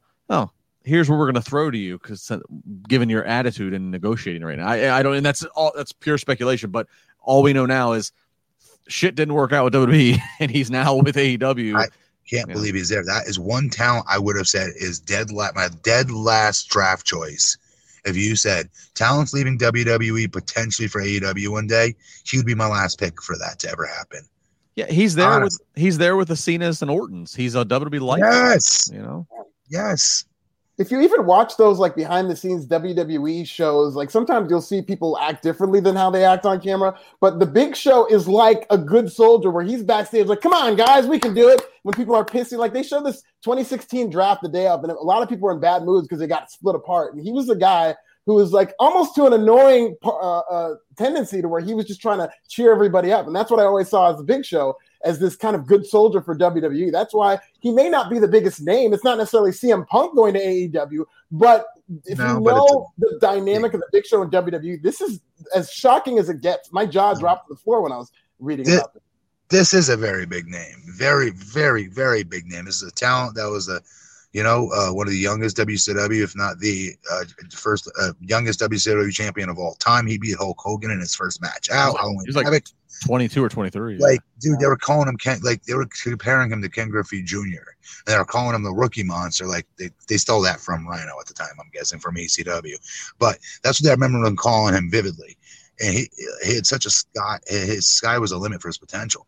WWE, like when he got there, like I, I never in a million years would ever think he would leave that company. And he's had so much TV real estate that he's been on. It makes him incredibly valuable. I mean, just the amount of TV hours he has been on people's TV sets is insane. Yeah. I mean, A lot of equity in him. Yeah, the kayfabe got to insinuate he was Andre the Giant's son. So I loved that. I was pissed when they didn't go in that direction all the way. Uh, Brian Cyrus, five dollars. Do you, people actually care that Big Show's going to AEW? Was a fan of his ten years ago, but don't care to see him on TV. He should just be a I producer. I, I, I honestly don't think so. I, I don't think AEW fans have a Woodrow, as it were, uh, about this news. No, I do not. They don't have a they don't they don't they don't have a they don't have a blue chew reaction to Big Show Right. coming. Thank you. Much, much, much better. Much more PC. No, I don't. I don't think they do at all. I don't think they're aroused even in the slightest bit about having him there. In fact, I think they'd be more worried about it and saying, oh no, they're going to start bringing in WWE castaways here like TNA did. Blah, blah, blah, blah, blah. Uh, Big Show's a little bit more, guys, than a WWE castaway. Come on. This is a first ballot Hall of Famer. Well, maybe not now because he left the company, Yeah. but uh, he'll be back there. He'll be back in WWE. Everything will be fine. Yeah. He'll be get his ring. So that's what I'm saying. So so listen, I'm sorry to cut you off, but real quick, Justin, what does that say? He was willing to forego all of that. And Yeah. Big Show is a I don't mean it in a negative way, but he's a mark for himself a little bit. We all are as wrestlers for the record, but he especially. So like I, I would like to think that Hall of Fame would have made a big deal to him emotionally. Since I really believe that. So for him to leave all that and shake hand all that to come here, he is coming for big money, and I can't wait to find out how much. Well, big money, and what it tells me is that uh, my my guess is Vince felt he got all out of him in the ring. He's going to get out of him. He did. I'm sorry, show. He did. You were there to do your job, which is So- get younger talents over. You did your job. You made Right. Braun be the new version of you. That's Right. what you were supposed to do. End the story. Right off into the sunset, man. Right. So Vince feels that, but obviously, Show feels like he has more to offer, and that's that's Okay. that's, where we're at. That's so, his prerogative, so right? we'll see. So we'll we'll, we'll see. Um, it's my prerogative to turn a channel when he comes on. I mean, what I do go. like about the announcement is that they paired it with this new show that they're going to roll out that's going to highlight up and coming talent. So now you're kind of thinking this is an actual show. If they would have just announced we're doing AEW Dark Right. Elevations, who cares? Like the only thing is like, okay, we're doing it on Mondays. But they're going to have the big show, and they paired that with the announcement. I think that makes this show, um, I wouldn't say must watch, but it makes it a, a definite show that I'm going to pay attention to. All right. So a few super chats, and I want to acknowledge one earlier, and then we'll get to NXT and, and, Yeah, yeah, and- and head home here. All right. Jax Collins, four ninety nine. Dude, I was like thirteen. Paul and WCW crowd commentators wondering who he is. I'm 38 now. He's still on my TV as a star. That's legendary. I'm guessing he's referring to um, when he came through the St. Valentine's Day Massacre to the mat. Austin McMahon. Yes. I'm guessing. Yes. Very very famous debut. Um, I don't remember him being in the fans though. Why do I not remember? that I, I don't know what that. I don't know what Jackson meant by that. Um, Came from under the ring, didn't he? yeah, he came from under the ring. yes. Uh, the line drive, ni- 1999 American. Jesus, Big Show's going to AEW is a big deal just for his unselfish, just for his unselfish. That man is, and his eye for talent. Guys like Cage, Archer, Hobbs, etc., are going to benefit immensely. Yes, they will. If, if they listen, yes. it will solve their big man booking issues. okay, no, it'll help their big man psychology. Show will tell them all this. What the hell's wrong? I'm so sorry, guys. Hang on. This is no. It keeps going on and off. I apologize. Um, it'll help them as far as their booking. Not not their booking. He's not a booker there, so he can't go in there and say, "Hey guys, make I leave Lance Archer losing tonight. I think he should win." And voila, he wins. Okay, it's not gonna. That, that that's not what this means. I hope that's what it means, but I don't think that's what it means. They did not tell us that he's part of the booking team. Um, if he is, then that is good news for them. Um, what they do though, where were you this this this uh, um, chatter here, whatever the hell you call super chatters, right? Um, where he's correct though, however, is how they will improve immensely if they decide to open up their ears and listen to him, because he's got a wealth of big man one-on-one knowledge that was given to him one-on-one from the best big man of all time, Undertaker, when he sucked at the time. And he was trying to do drop kicks, and I was impressed by that, by the way. And moonsaults off the top rope, I was impressed by that, by the way. And um, uh, WWE did not want him wrestling that way. Uh, they want him to be a big man. It's what we're paying you to be. Seven foot four, as his billing was when he first came in. Uh, 550 pounds, right?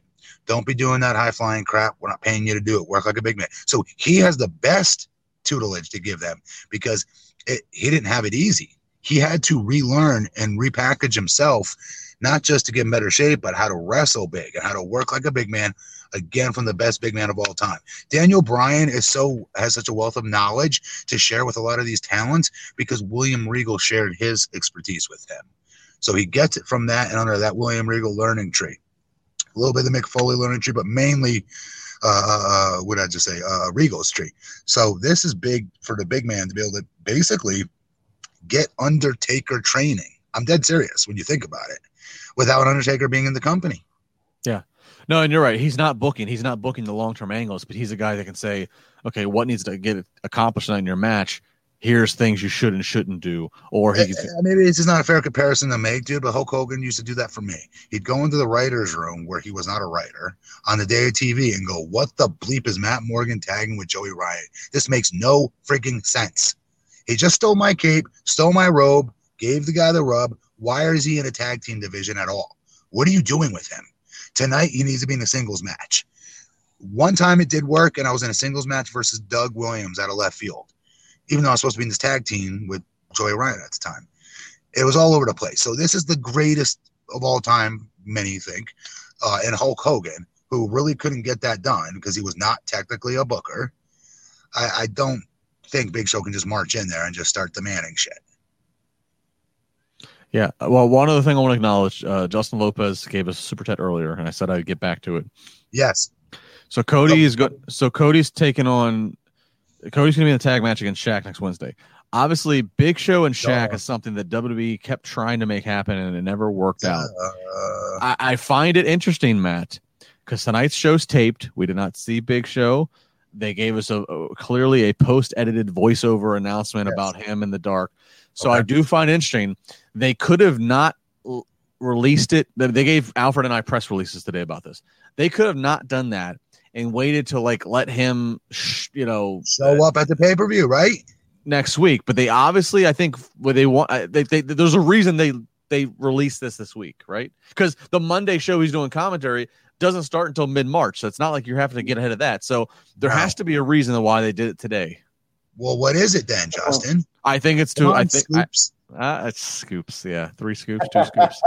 I, I'm, I'm just saying, you know, that that- that What, what do you think? Oh, I'm asking seriously. No, I, I the WWE what they shot ang- you know they shot Shaq hitting Carlito with a chair in WWE, and there was always talk of of the Big Show and, and Shaq. It never happened to be for one reason or another. Okay. I, I can't help but wonder if, if if that's this is interesting timing here. Well, You no, can I still don't understand what that has to do with announcing him tonight instead of having him just show up in what is a obvious, super obvious storyline plot immediately for him and picking up where he left off with Shaq, where all we see is this the face off between Shaq and Big Show. That's what we all pay our money to see. Don't even need to see them wrestle. I just want to see Shaq look taller than Big Show and Show be incredibly uncomfortable. He doesn't like not being taller, by the way. Um, but uh, I want to see that, right? So why why not surprise us with that? I don't know. I but I, I just can't help to think is that is that does does this match come into play? It just this is just a very funny timing. You know, you're a week I'm away from bet this. my house. No, I can't bet my house, but I'll bet something that something that's that's really big, right? Um, I will bet. I don't know what I can bet because the super chatters. How would we do this, right? But I will bet you it will. He will be in that match. He will. We will get that face off and that stare down between Shaq and Big Show next week. All right. It'll be much easier to do it with the Nexus of TNT too, because with WWE, Shaq can kind of go in and go out, and he wasn't really Right. beholden to anybody. With TNT, the executives can kind of get in there and coordinate. Okay, you can. Oh yeah, and that's going to be a lot easier to do with uh, dude, I love I love me some Shaq, dude. Alfred's one of my favorite athletes of all time, me too. actually.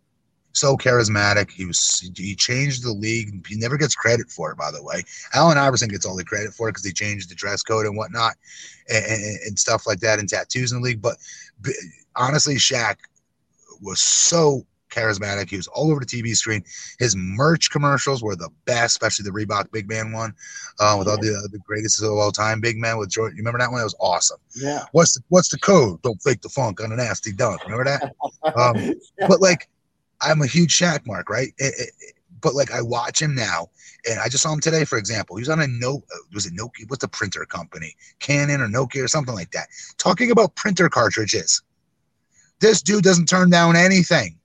So I'm wondering is if like he's got a lot of money he's paying out to his ex. Um, I have to assume for him to keep having to work this hard because he's He getting does- his hustle on. Yeah, Shaq does the general and for insurance. He He does does everything. You He doesn't say no to ointment cream, anything. icy hot. That's what it is. icy hot. Yes, but do you remember your first reaction when you saw him? You're like, really, Shaq? You're way bigger than this, right? So, like, I wonder, like, what I don't know what his financial situation is. The reason I'm saying any of this is because uh, just piggybacking on Alfred's point that dude, yes, the NBA uh, TNT executives will say, "Hey, dude, get your ass back on that show. We're paying you millions of dollars, and this is part of our package. Get over there." And he'll do it. Uh, Michael Sachs Jr. Maybe it's the opposite way. Maybe it's maybe it's he's not. Uh, I don't know. He said I hear a rumor Cody has a real shoulder injury. I don't know. I haven't heard I that, but Yeah, I I did too. that. He does. I did too. he took a really nasty bump a couple weeks ago, but it's not Yeah. like a serious thing, but it is an injury. So big Okay. big shows Cody's replacement, Giant versus Giant. Both have uh, uh Shaq has Jade.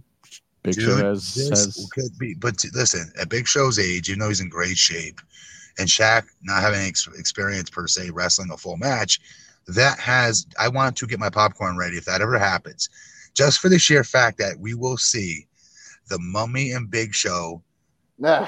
dry humping Hulk Hogan all over again. Remember that? Yes the the, the, the, the double team. How can you? That's forget? what it will look like. It'll just- that's what it will look like. The, the lockup will not look athletic. It'll, it'll look awkward. Uh, All right, so there's your that, I wanna there, watch it though. Sorry. there's your Paul White, aka Big Show news block. All right, Alfred, let's do NXT. All right, let's get into NXT. We start off with Dexter Lumis versus Johnny Gargano. Uh, they had a good match. I thought Dexter looked really good in this match. Uh, Gargano did. I got- very athletic. Uh, the Way was really good at interfering. They had this coordinated interference. The, the finish was very weird. Uh, Austin Theory comes on the apron and he's teasing he's going to use his chair, but then he doesn't want to do it. Um, Gargano bumps into Austin Theory, knocks him off the apron, gets caught in the silence, goes to sleep, and Dexter Lumis chokes out Gar- Johnny Gargano for the win in a non-title match. Okay. So this is why I don't like non-title matches.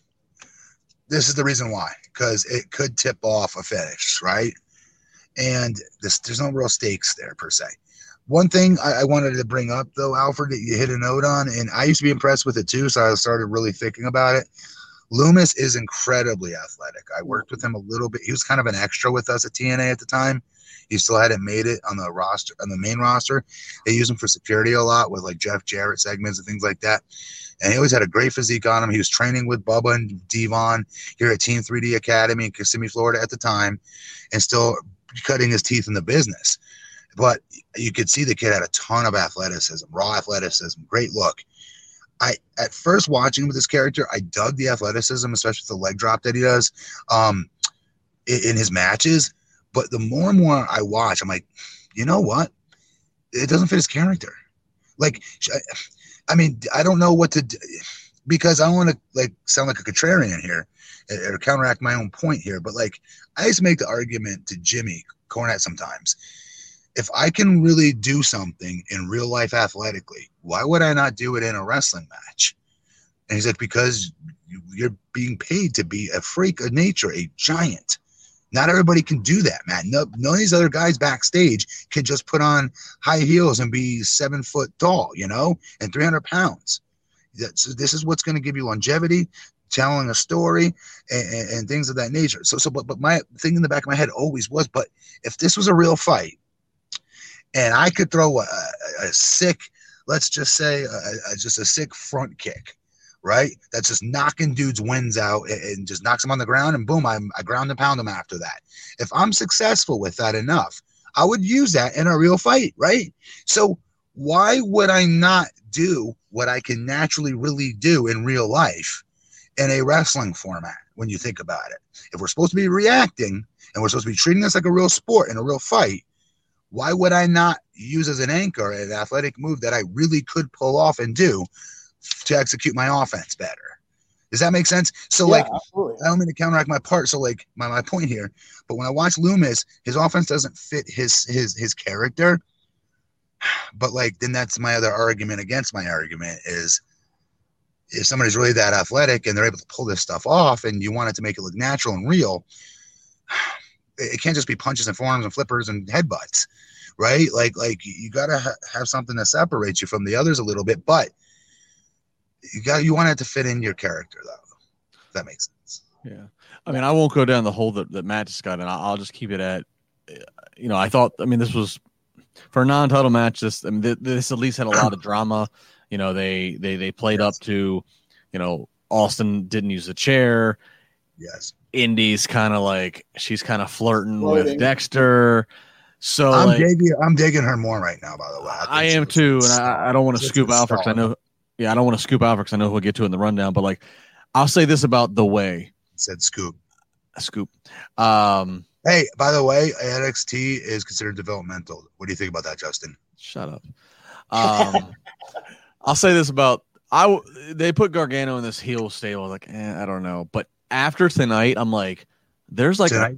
There's a great casting definition of all four of them, and it's becoming Dude. like it's becoming like this great like odd family pairing. Yes, I love it. Yeah, That's exactly what it's been, dude. Johnny Gargano is an MVP. I'm sorry.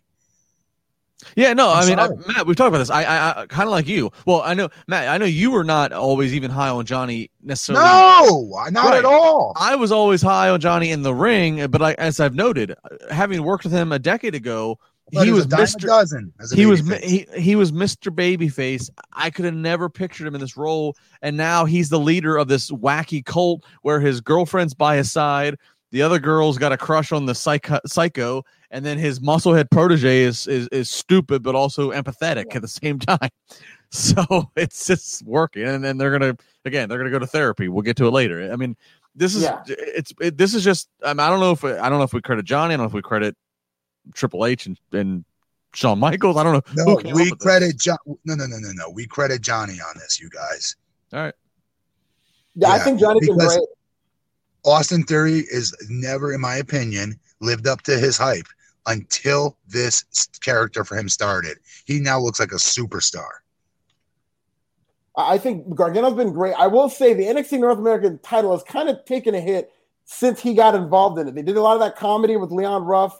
He got it back And- eventually, and now he's right back to doing comedy. And I mean, that belt at the end of the day, he loses a lot, and he don't doesn't it feel like he, he loses a lot too, though, Albert? all the time. That's part of it. He loses a lot. He does a lot of comedy. And for a guy who is probably arguably the best wrestler in this company to have that title, I was thinking he's going to take this title and make it paramount to the world title. I mean, he's really kind of like a five star version of R-Truth right now. But he is a great But he- performer. I don't want to take that away from him. He has to though, bro. bro, Like like he has to do it this way, right? Because that's why maybe he shouldn't have the title. He doesn't Yeah, need I it. would- I would He think so. definitely does not need this title. No. Now we get an MSK video uh, package uh, talking about, uh, of course, it was Wes Lee or yeah, Wes Lee's uh, father, so he's got that tattoo of his father. And then they get attacked by the grizzled young vets when they're expected to speak. Um, Yep. Then we get uh, Leon Ruff versus Tyler Rust. They show us before a backstage segment with Malcolm Bivens challenging Leon Ruff. Uh, but then the match doesn't happen because Leon gets his ass beat by uh, Isaiah Swerve Scott. he throws him like right into the apron, back. for. I mean, it, Leon Ruff is great at signing, so I'm sure he's fine. But this looked brutal, and, and, you know Isaiah Scott is a great worker and whatnot. But this is a very intense beatdown. Uh, so we never we never see any sign of Tyler Rust. So Matt, what did you think about this segment?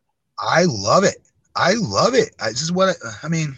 I told you guys in the beginning of this that yes, this dude screams babyface. Swerve Scott, obviously, but he's going to be a much better babyface for this heel transition. Mark my words. Yep. You learn all the timing down. You get the timing down. You get how to execute the heat of the match because you're the heel calling the heat in the match at the time. So because you're able to do that, you get to watch the fans' reaction. This case, they're not in the arena, so it kind of sucks for them. But that's where I improved. When I got the opportunity, like WWE brought me in, Alfred, they brought me in as a heel. I had zero repetitions in Ohio Valley Wrestling as a heel at this point. I never even did a heat drill as a heel because I was Cornette's big white meat baby face. That's how I was booked. Nothing, not even drills at practice did I do as a heel. So I had no experience at it whatsoever. They bring me up as part of Team Lesnar and I was supposed to be heels. Okay, I could be intense. I don't know how to call a heat though. That's for damn sure.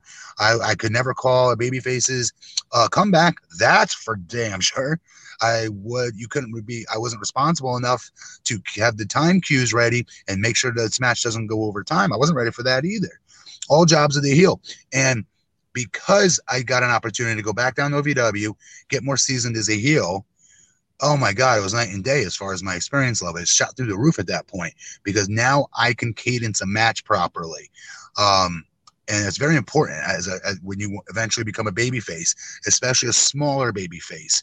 Shawn Michaels, my opinion, hit his stride when yes, he became heel, but it was when he when he turned babyface the first time after that heel run because he'd gotten the other side of the coin's perspective on the timing you need to have of executing the heat and giving the ba- and keeping the baby face alive with many hope spots throughout the heat until eventually you guys understand what hope spots are right Oh, yeah. the, the, the the heels destroying the baby face in the heat uh, covers them one two baby face kicks out uh, shoots him off ducks a clothesline baby face comes off the flying burrito covers the heel one two heel kicks out gets pissed off clotheslines the baby faces you know what in the dirt knocks him out then starts kicking it into gear on him starts lighting him up for daring to embarrassing him.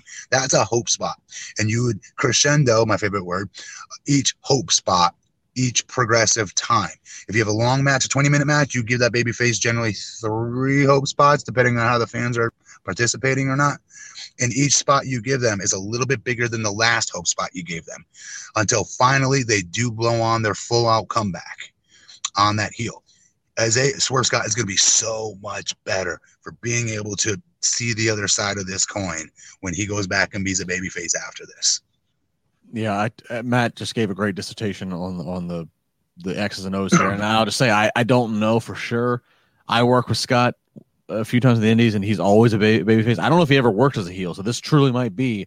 Yeah. We need we need to give Yeah. you some heel repetitions for all the things Matt just said. So, um, yeah, I'm looking forward to seeing what the end result is. A quick Stephen Marcachilli, four ninety nine. Give Kross the Goldberg Yes. streak. Yes. Oh, Yeah. hell yes. Is Reigns or Brock the Hogan win in that streak? Which is better of a match? So yeah, Kross. Ooh. We'll get to Kross, but I will acknowledge Kross has never lost in NXT, and so it's Kross beating Reigns or Kross beating Brock. Which of those is more equate to Goldberg Brock. in the Georgia Brock. Dome beating Hogan? Brock, a thousand percent Brock. Brock. Thousand percent. Yes. All right. All right, we'll get to Um, Kross. And Uh, Alfred, got- I apologize for my diarrhea of the mouth diatribe. No, no, no, it's great. I, I learned a lot. I learned a lot every time I talk to you, Matt. So that was great. Thanks for that insight. Uh, Chris Pantaleo, Donovan. Ah! Raj on Twitter is like Tony Khan on it. I love Chris Pantaleo. Hey, Chris is a good dude. Chris comes on my Facebook page too. And so thank you, Chris, by the way, for all the nice things you say on my page once in a while. Thank you, brother, for supporting me.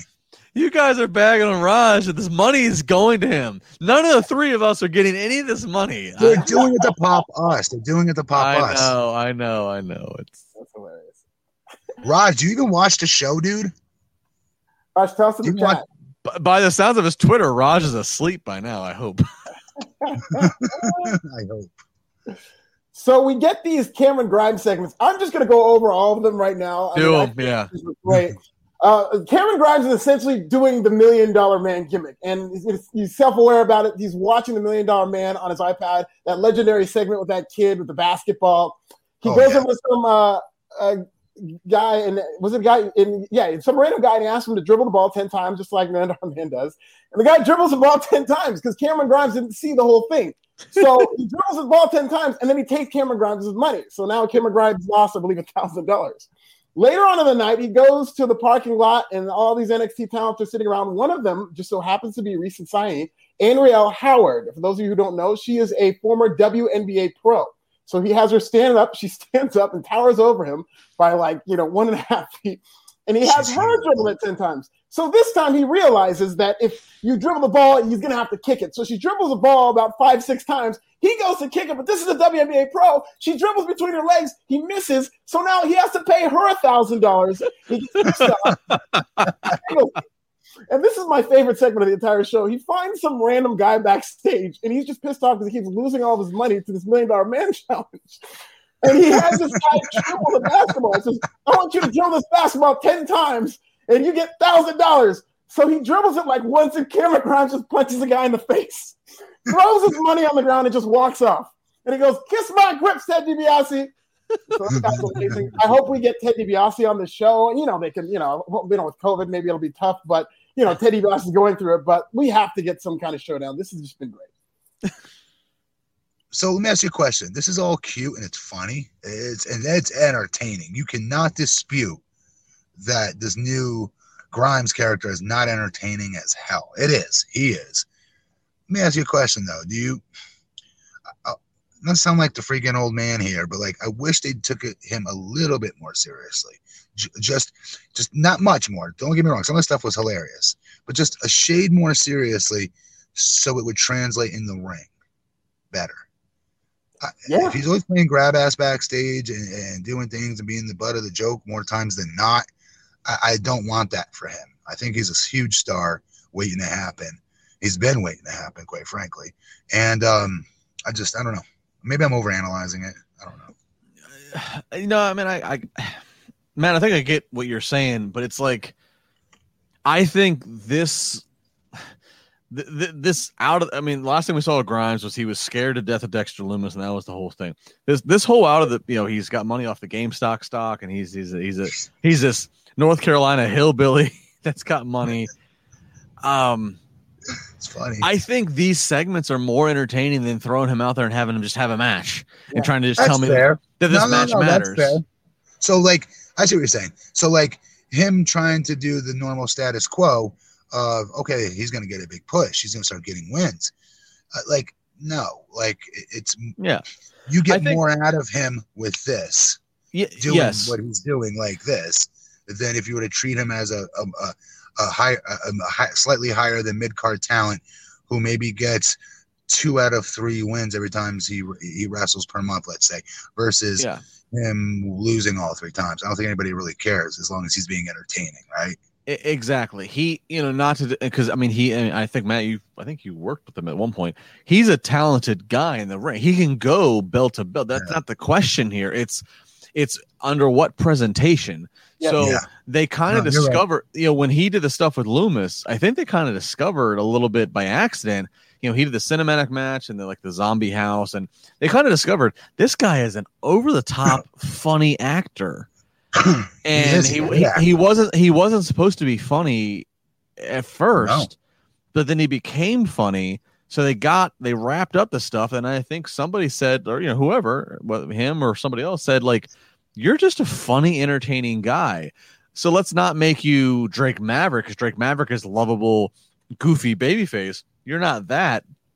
Let's have you be a conniving little again hillbilly that came into this money, but you are getting outsmarted by these. You're trying to con people, and you're gonna like it, this. Just works. This is just better than throwing him out there for, for a match. I don't have No, to see him 100%. wrestle for another four weeks. I could just watch this for four weeks, and I am in complete, absolute heaven with uh, Cameron Grimes. Yeah, WWE has no shortage of guys who can go, especially in NXT. And so that difference is going to be somebody with a personality, somebody who can entertain with a character. And I think when people come back and they get live crowds, this is going to be one of the most popular characters they have to the point where they're going to have to push him to a certain degree because people are going to love this so much. Alfred, could you imagine? This is the kind of character I could see. Like i- i- if Vince, if Vince saw some tape on it, gets a chuckle, and, and like I, I mean, I could see like a fun thing like where uh Grimes is going. Grimes shows up on a Raw or SmackDown, and he's got his thousand dollar challenge, and he stumbles upon Vince McMahon and thinks he can outsmart Vince McMahon and conning him out of a thousand bucks. I think that like just as I say that, I think that I'm a genius, and I think that that's gold just for a quick pre-tape of establishing this guy as uh, you know. No, I that mean, would be funny. yeah, I don't know. I, I love this, but yes, great segments. So we get to Zoey Stark versus Io Shirai. This is weird. Zoey Stark just debuted last week. She had a nice showcase match, but now she's going one on one with Io Stark. They had a very good match, back and forth. Io Shirai beats her clean in the middle. Uh, they really did kind of put her over afterwards with the announcer saying she's a rising star. Uh, Io shook her hand. Uh, then Toni came out and she said that you fight everybody but me. And Io said that she'll fight anybody, anytime, any place, anywhere. And so it looks like we're setting up Io Shirai and Tony Stark. I'm sorry, Io Shirai and Toni Storm. Yeah, this uh, this was. I mean, yeah, Zoey's. I think it was her second. Yeah, her second Second TV match. I mean, they they really they gave her a ton of love in this. Uh, this is gonna. This is going to be big for her career. They, I mean, they, they didn't give her the win, but again, she they, they made a point to say like, we need. She's not winning this, but she matters.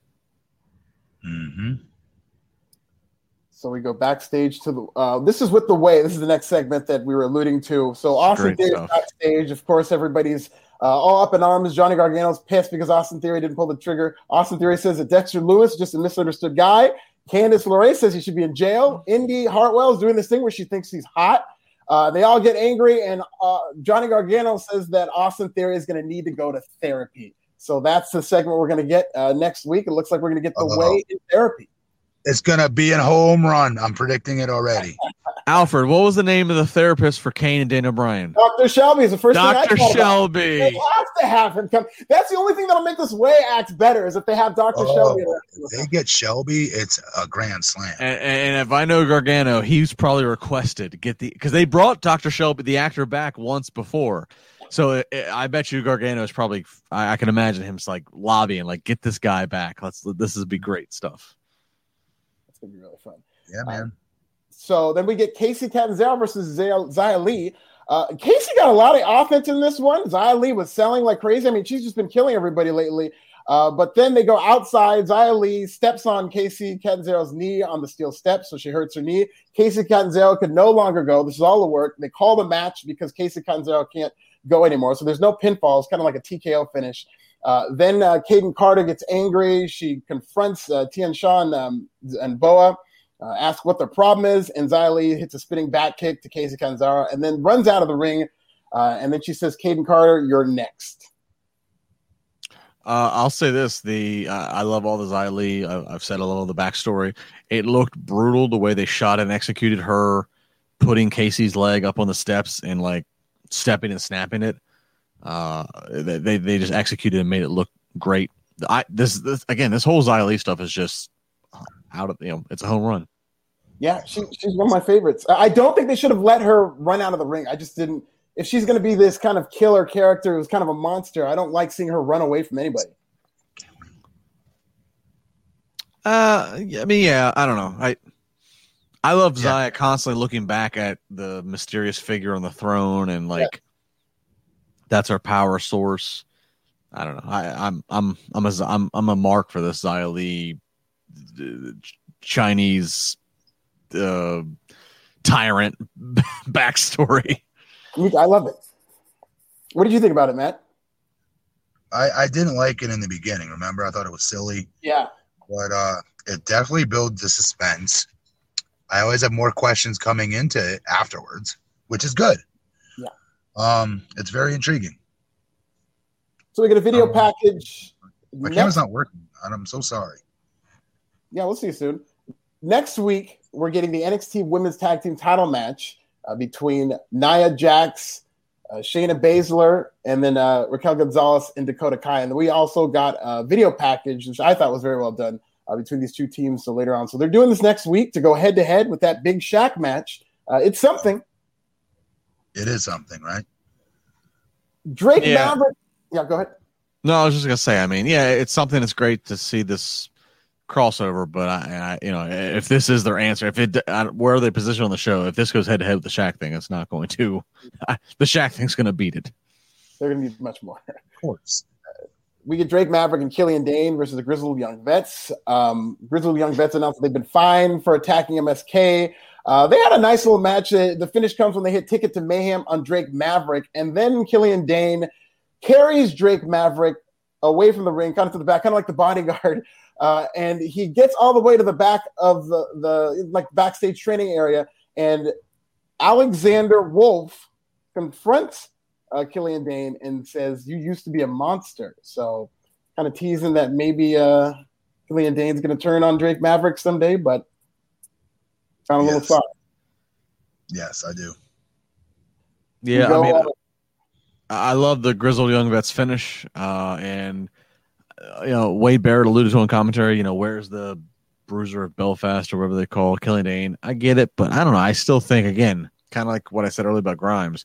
I think he's got more room to be booked if he's in this oddball couple tag team with Drake than if they just try to just book him as a straight heel because I, I feel like they have a lot of like straight monstrous heels, men and women right now. So this is probably his best lane to be in. I agree with So that. Legado- yeah. Legado del Fantasma finally arrives. They were kind of teasing that they might not show up because if he didn't show up, he's going to get stripped. So toward the end of the show, he finally arrives. And this leads to Karrion Kross versus Santos Escobar. Uh, they start this brawl outside. They're both dressed in street clothes. Uh, early on in the match, Uh, Santos Escobar slams the semi truck door on Karrion Kross's shoulder, and that becomes kind of the story of them working over his shoulder. This is essentially a three on one match with Kross. I've never seen him sell this much.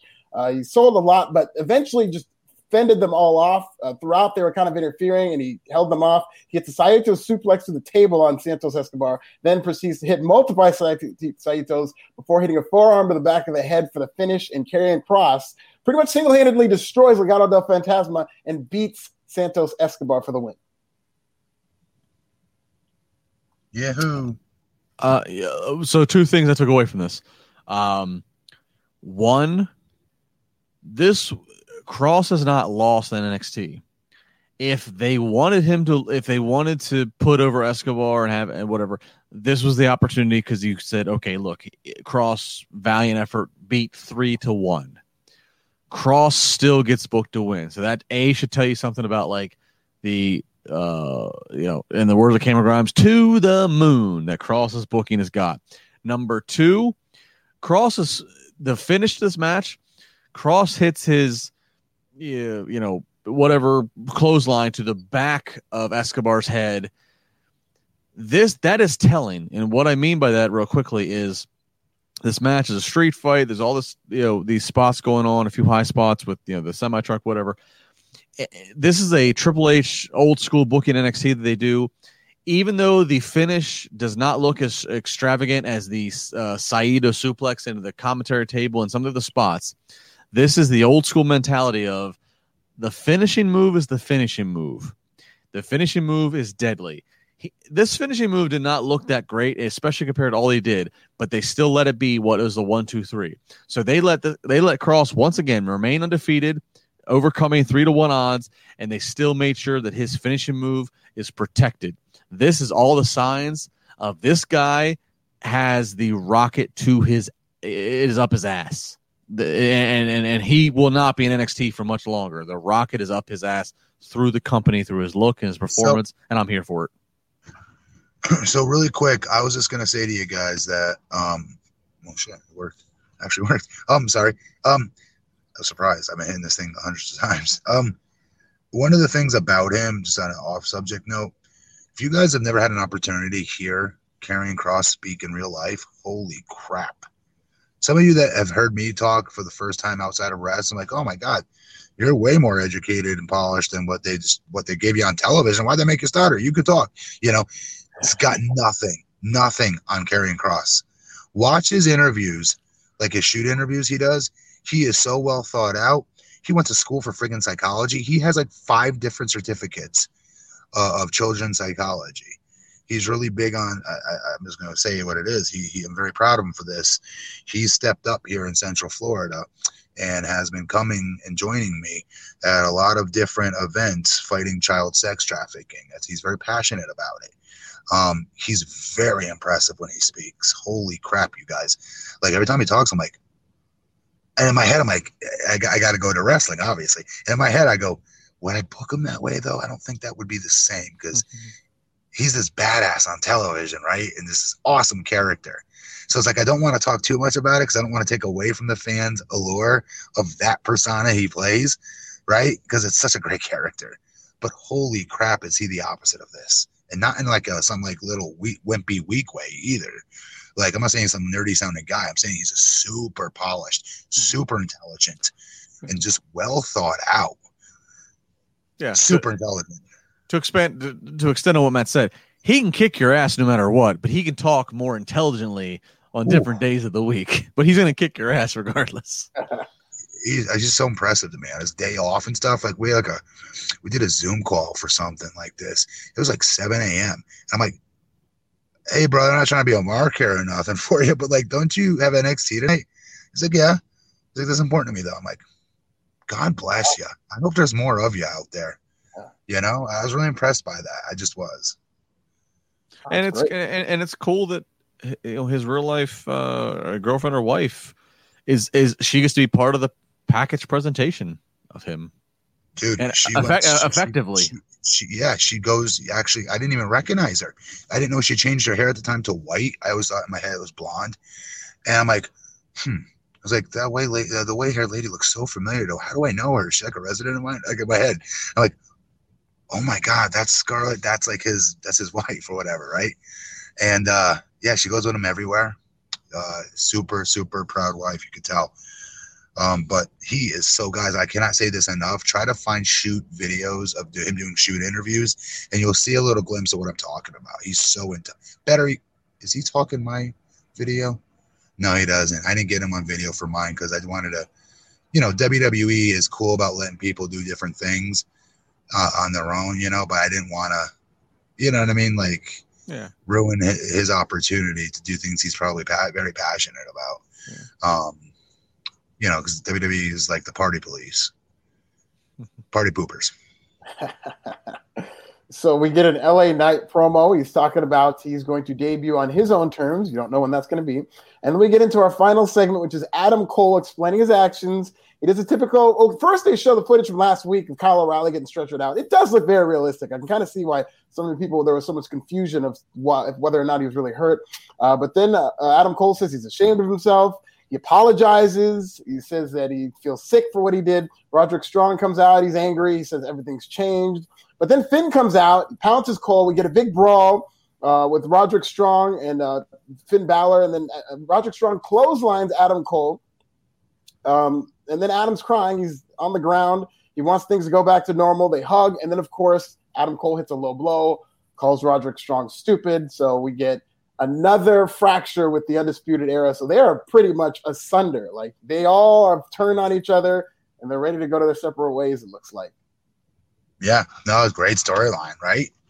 Yeah.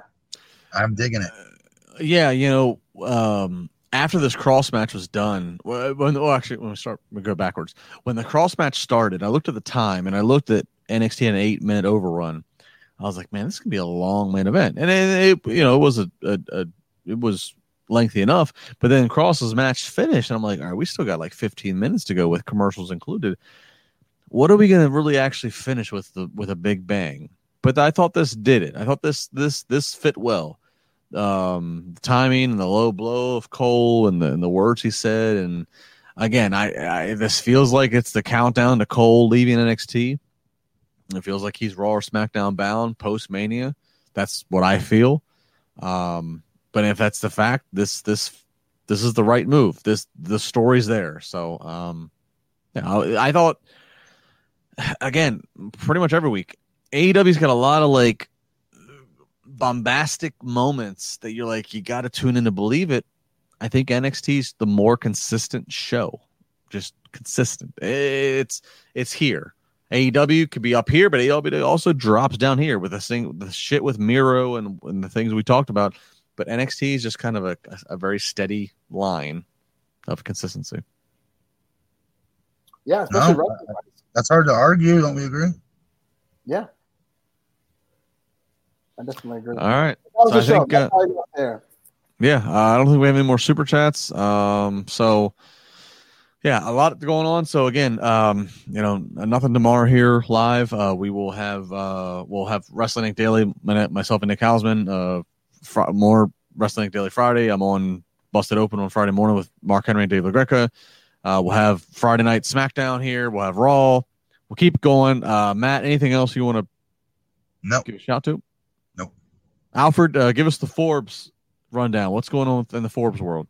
Follow me on Twitter at This Is Nasty. Go on Forbes right now. I talked to the great Court Bauer about MLW. They're making big moves. And I uh, got some other interviews coming up that you guys are going to be excited about. And then follow me on YouTube, Pro Wrestling Bits. Alfred's a scoops. Alfred is the scoops here. That's, I'm trying, man. He's replaced me. All right. Uh, thank, thank you. Yeah. Thank you, everybody, to join us. We appreciate it again. Facebook, YouTube, Periscope, Twitch, whatever it is, we appreciate it. Appreciate the super chats. Uh, again, we'll be back live Friday night. We'll be back Monday night. Uh, Chambers coming, all the stuff. Just follow the Wrestling Inc. social media. Uh, for Matt, for Alfred, I'm Justin. Have a good night. Be safe. Love each other. Love wrestling. We're done. We're done. How anticlimactic. When you need mealtime inspiration, it's worth shopping Kroger, where you'll find over 30,000 mouthwatering choices that excite your inner foodie. And no matter what tasty choice you make, you'll enjoy our everyday low prices, plus extra ways to save, like digital coupons worth over $600 each week. You can also save up to $1 off per gallon at the pump with fuel points. More savings and more inspiring flavors make shopping Kroger worth it every time. Kroger, fresh for everyone. Fuel restrictions apply.